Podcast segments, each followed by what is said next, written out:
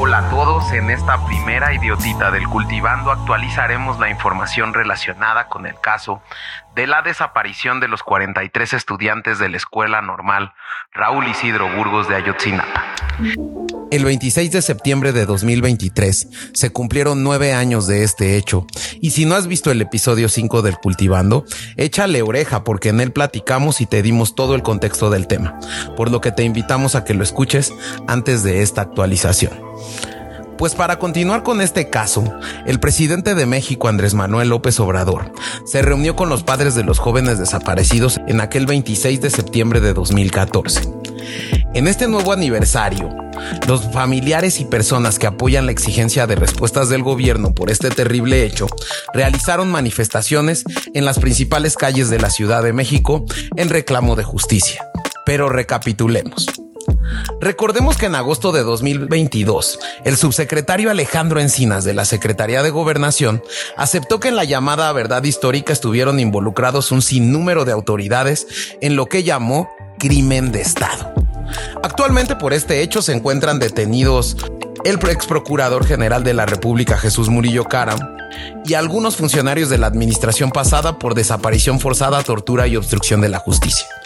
Durante septiembre de ese año, un juez concedió la suspensión definitiva en contra de la vinculación a proceso por estos delitos.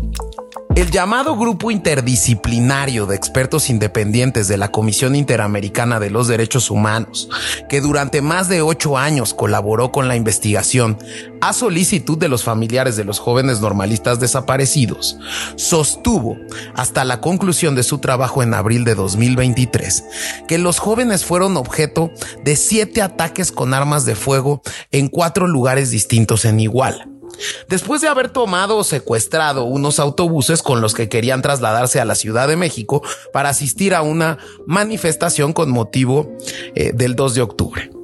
El grupo señaló que quedó demostrada la colusión de las autoridades de seguridad federales, estatales y municipales con la delincuencia organizada en Iguala y ciudades cercanas y que el ejército tuvo conocimiento en tiempo real de lo ocurrido.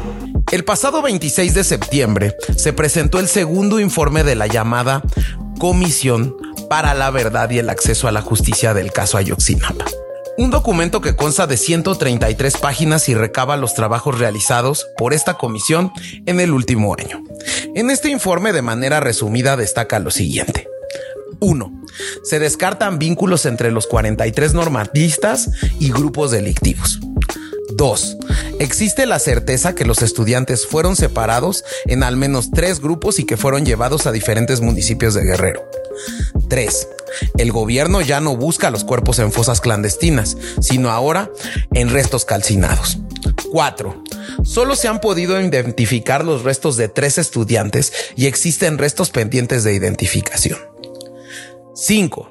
La DEA confirmó los vínculos del grupo delictivo Guerreros Unidos, policías, militares, personal de la Marina y servidores públicos. Hay 132 personas detenidas por haber estado involucradas en esta desaparición, de las cuales destacan 71 policías, 14 miembros de la Secretaría de la Defensa y altos funcionarios como el ex procurador general de la República, Murillo Karam, y existen detenciones pendientes dentro de las cuales destaca la de Tomás. 6. Respecto al tema de Tomás Herón, destaca que obtuvo una suspensión provisional en la que se prohíbe que sea señalado como torturador y creador y artífice de la verdad histórica del caso. Actualmente se encuentra prófugo de la justicia en Israel y con ello el subsecretario Encinas argumentó que el Poder Judicial le ha prohibido decir la verdad con el efecto de la suspensión. A esto se refirió como obstáculos que han tenido para llevar a cabo la investigación. Además, que algunos jueces, dijo, han otorgado libertad bajo fianza a personas involucradas en los hechos, facilitando su evasión de la justicia. 7 y como último punto y después de ser cuestionado, aceptó la participación de Omar García Harfush, actual aspirante a la candidatura de Morena para jefe de gobierno de la Ciudad de México, como parte del equipo que construyó la verdad histórica.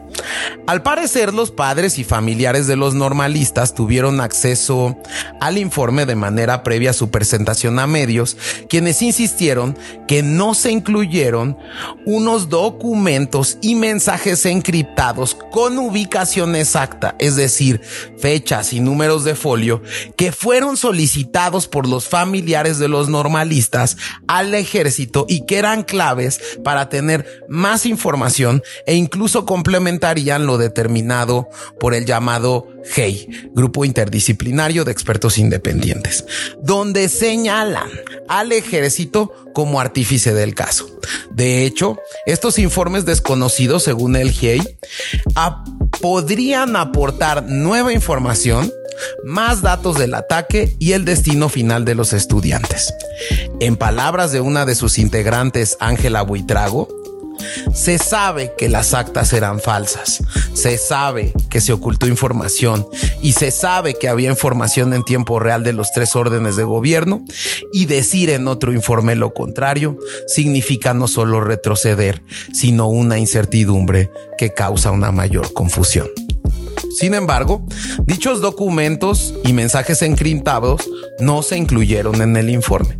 De hecho, el presidente López Obrador negó su existencia, lo que causó el descontento de los familiares de los desaparecidos.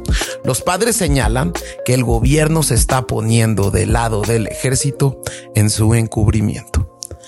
Pero después de todo esto, seguimos sin encontrar respuestas sobre por qué mataron y dónde están sus restos. Y los padres de las normalistas no han tenido una explicación clara y contundente de lo que pasó con sus familiares y dónde está la justicia en este caso. En Cultivando Ideota seguiremos dando seguimiento a este asunto de México que ha tenido un impacto global. Síguenos en nuestras redes sociales y en las principales plataformas de reproducción y no te olvides en darle a la campanita para seguir nuestros episodios.